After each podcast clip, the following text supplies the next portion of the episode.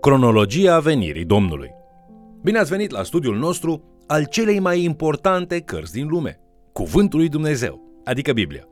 Astăzi, pe măsură ce studiem a doua epistolă a lui Pavel către tesaloniceni, vom examina unul dintre cele mai populare și controversate subiecte din Scriptură, sfârșitul zilelor. Vă invit să urmărim împreună acest mesaj intitulat Cronologia venirii Domnului.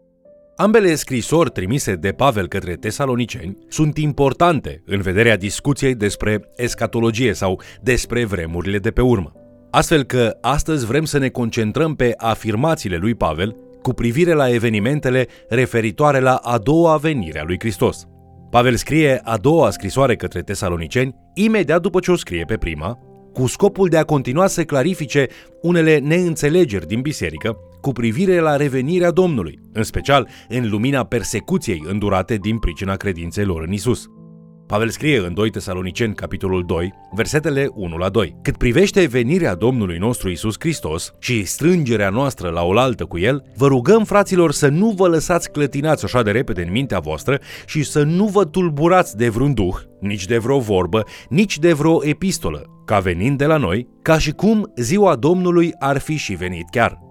Mulți dintre tesaloniceni au început să susțină ideea că ziua Domnului a venit deja și că ei au ratat-o.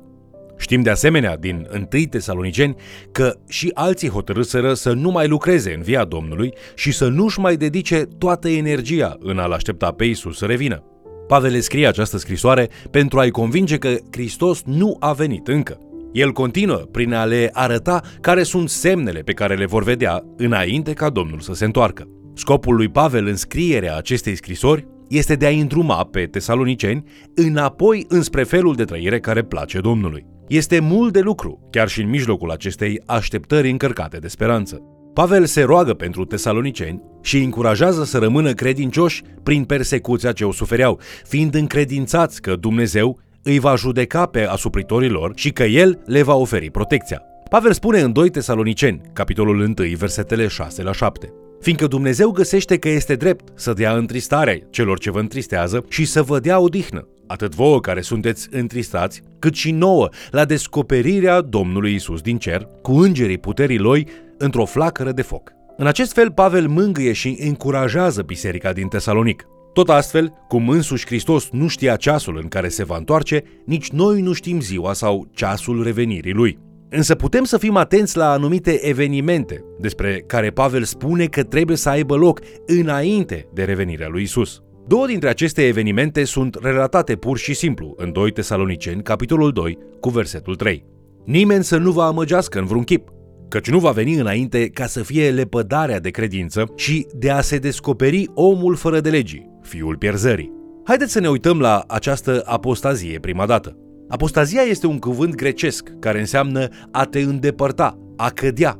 Pavel anticipează că înainte de revenirea lui Isus va fi o mare lepădare de credință în biserică. În 2 Timotei, capitolul 3, versetele 1 la 5, Pavel scrie Să știți că în zilele din urmă vor fi vremuri grele, căci oamenii vor fi iubitori de sine, iubitori de bani, lăudăroși, trufași, huritori, neascultători de părinți, nemulțumitori, fără evlavie, fără dragoste firească, neînduplecați, clevetitori, neînfrânați, neîmblânziți, neiubitori de bine, vânzători, obraznici, îngânfați, iubitori mai mult de plăceri decât iubitori de Dumnezeu, având doar o formă de evlavie, dar tăgăduindu-i puterea. Depărtează-te de oamenii aceștia. Această îndepărtare de la credință va presupune, de asemenea, și o înclinație către învățături false, așa cum ni se spune și în 2 Timotei, capitolul 4, versetele 3 la 4, unde cuvântul lui Dumnezeu scrie Căci va veni vremea când oamenii nu vor putea să sufere învățătura sănătoasă, ci vor gâdi la urechile să audă lucruri plăcute și își vor da învățături după poftele lor. Își vor întoarce urechea de la adevăr și se vor îndrepta spre istorisiri închipuite.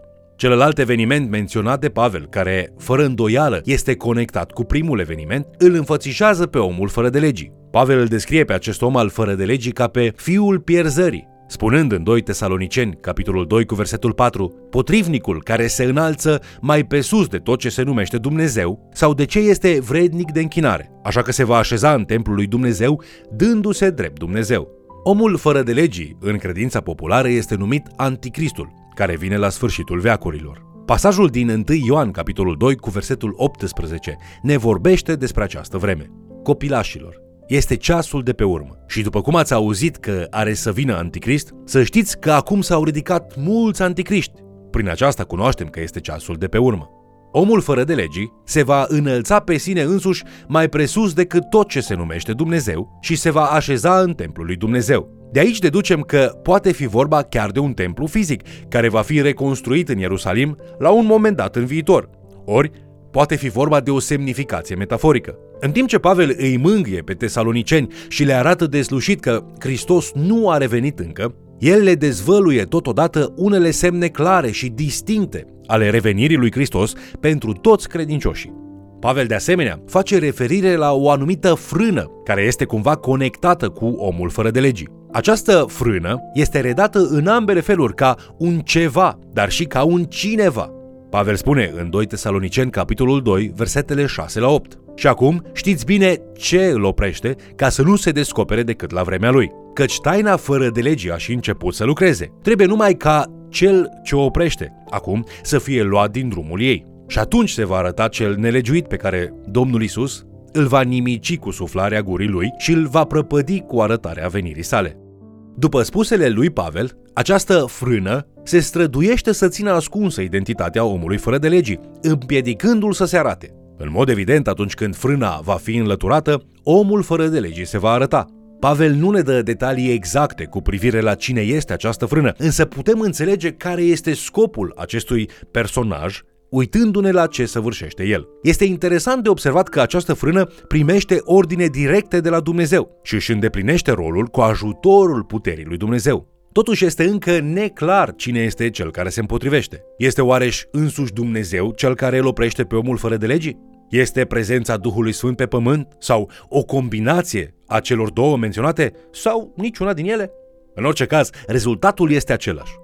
Dumnezeu va aduce o schimbare prin înlăturarea acestei frâne controlate de el și va permite ca omul fără de legii să se arate. Când acest lucru se va întâmpla, lumea, așa cum o știm noi, și toți oamenii din ea vor fi mistuiți de stricăciune, exact ca în zilele dinaintea potopului. O întruchipare a unei răutăți colosale se va ridica pentru a-L înlocui pe Dumnezeu în lume. Și atunci, chiar unii dintre aceia care sunt parte din biserică vor fi amăgiți și vor cădea de la credința adevărată.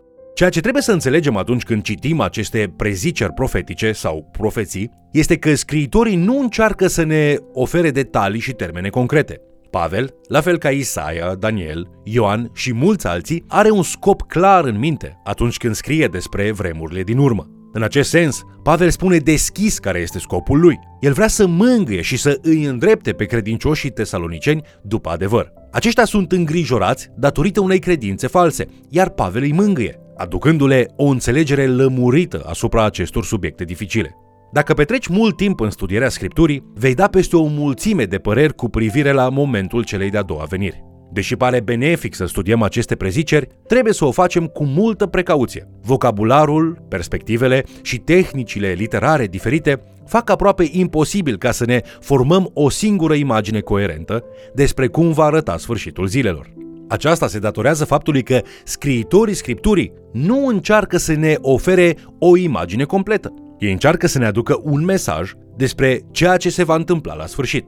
Oricum ar arăta sfârșitul, Dumnezeu va fi acela care va câștiga, iar noi vom fi victorioși împreună cu El.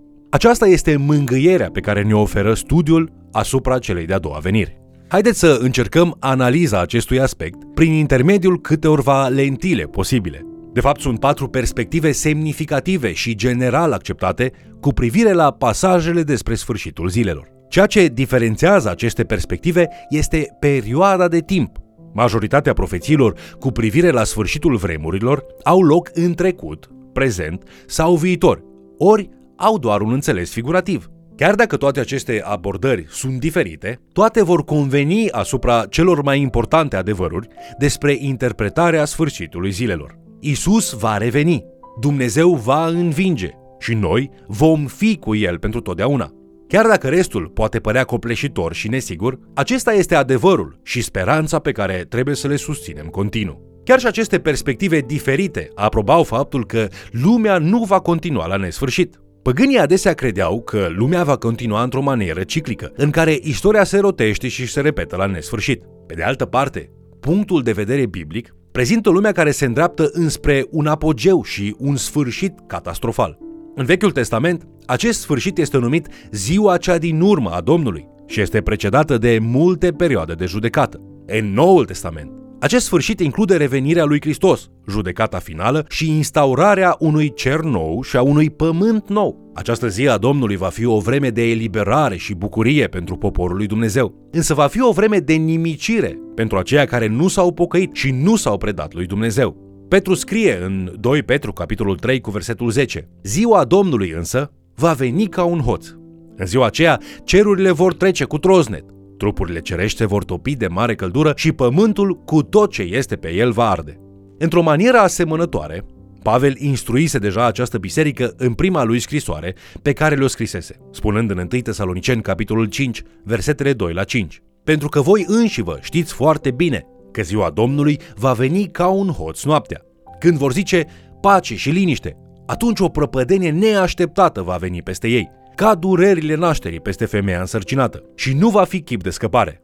Dar voi, fraților, nu sunteți în întuneric, pentru ca ziua aceea să vă prindă ca un hoț. Voi toți sunteți fii ai luminii și fii ai zilei. Noi nu suntem ai nopții, nici ai întunericului. Oricum am interpretat detaliile, ar trebui să fim atenți a nu confunda următoarele aspecte. Descoperirea unui termen exact al sfârșitului în ce privește viitorul, cu înțelegerea mesajului profetic care se găsește în previziunile despre zilele din urmă. Aceste previziuni au câteva scopuri primordiale și niciunul dintre ele nu implică cunoașterea viitorului doar de dragul de a-l cunoaște. Imaginea măriață în ceea ce privește planul Domnului pentru acest pământ este descoperită din același motiv pentru care au fost descoperite și lucrările din trecut ale Domnului. Profeția există pentru ca cititorul să poată cunoaște caracterul lui Dumnezeu. Numai atunci când vom cunoaște aceste lucruri, vom deveni ceea ce ne vrea Dumnezeu să devenim și vom face ceea ce vrea Dumnezeu de la noi să facem. Trebuie să ne încredem în mâna lui suverană. De aceea, Pavel ne oferă mereu explicații practice după ce vorbește despre a doua venire. În 1 Tesaloniceni, capitolul 5, Pavel ne dă o listă a poruncilor pe care ar trebui să le urmăm în timp ce așteptăm revenirea sa. El ni le prezintă în versetele 12 la 22. Priviți bine pe cei care se ostenesc între voi, care vă cârmuiesc în Domnul și care vă sfătuiesc. 2. Trăiți în pace. 3. Mustrați pe cei în neorânduială. 4. Încurajați-i pe cei deznădăjduiți. 5. Sprijiniți pe cei slabi. 6. Fiți răbdători cu toți. 7. Nimeni să nu întoarcă altuia rău pentru rău, ci căutați întotdeauna să faceți ceea ce este bine. 8 bucurați-vă neîncetat. 9. Rugați-vă neîncetat. 10. Mulțumiți lui Dumnezeu pentru toate lucrurile. 11. Nu stingeți Duhul. 12. Nu disprețuiți prorociile. Apoi 13. Cercetați toate lucrurile. 14. Păstrați ce este bun. Și nu în ultimul rând 15. Feriți-vă de orice se pare rău. Pavel spune același lucru în 2 Tesaloniceni, capitolul 3, versetele 3 la 13, spunându-le 1. Credincios este Domnul care vă va întări și vă va păzi de cel rău. 2. Domnul să vă îndrepte inimile spre dragostea lui Dumnezeu și spre răbdarea lui Hristos. 3. Să vă depărtați de orice frate care trăiește o viață dezordonată și indisciplinată. 4. Lucrați și osteniți-vă ca să nu fiți o povară nimănui. 5. Cine nu vrea să lucreze, nici să nu mănânce. 6. Lucrați din greu și nu vă țineți de nimicuri. 7. Mâncați-vă pâinea lucrând în liniște. Și apoi 8. Nu osteniți în facerea binelui. Dacă vom pune la inimă aceste sfaturi, vom începe să vedem caracterul, voia și scopul lui Dumnezeu mult mai clar. În încheiere, înțelegem că ar trebui să urmăm instrucțiunile lui Pavel chiar și în ziua de astăzi și să rămânem neclintiți în această lume în timp ce așteptăm revenirea lui Hristos. Ar trebui să fim ocupați, lucrând pentru Domnul și de asemenea pregătiți în orice vreme pentru venirea Lui, deoarece niciunul din noi nu știe nici ziua și nici ceasul când se va întâmpla. S-ar putea să fim martori la unele semne care avertizează cu privire la venirea lui Hristos. Dar nu ar trebui să ne fixăm pe acestea sau pe efortul de a afla care perspectiva asupra sfârșitului este corectă. Din potrivă, noi ar trebui să ne agățăm de imaginea de ansamblu, străduindu-ne să fim credincioși și harnici pentru Domnul. Ar trebui să continuăm să rămânem ascultători de cuvântul său și să trăim vieți responsabile care îl onorează pe Tatăl nostru Ceresc.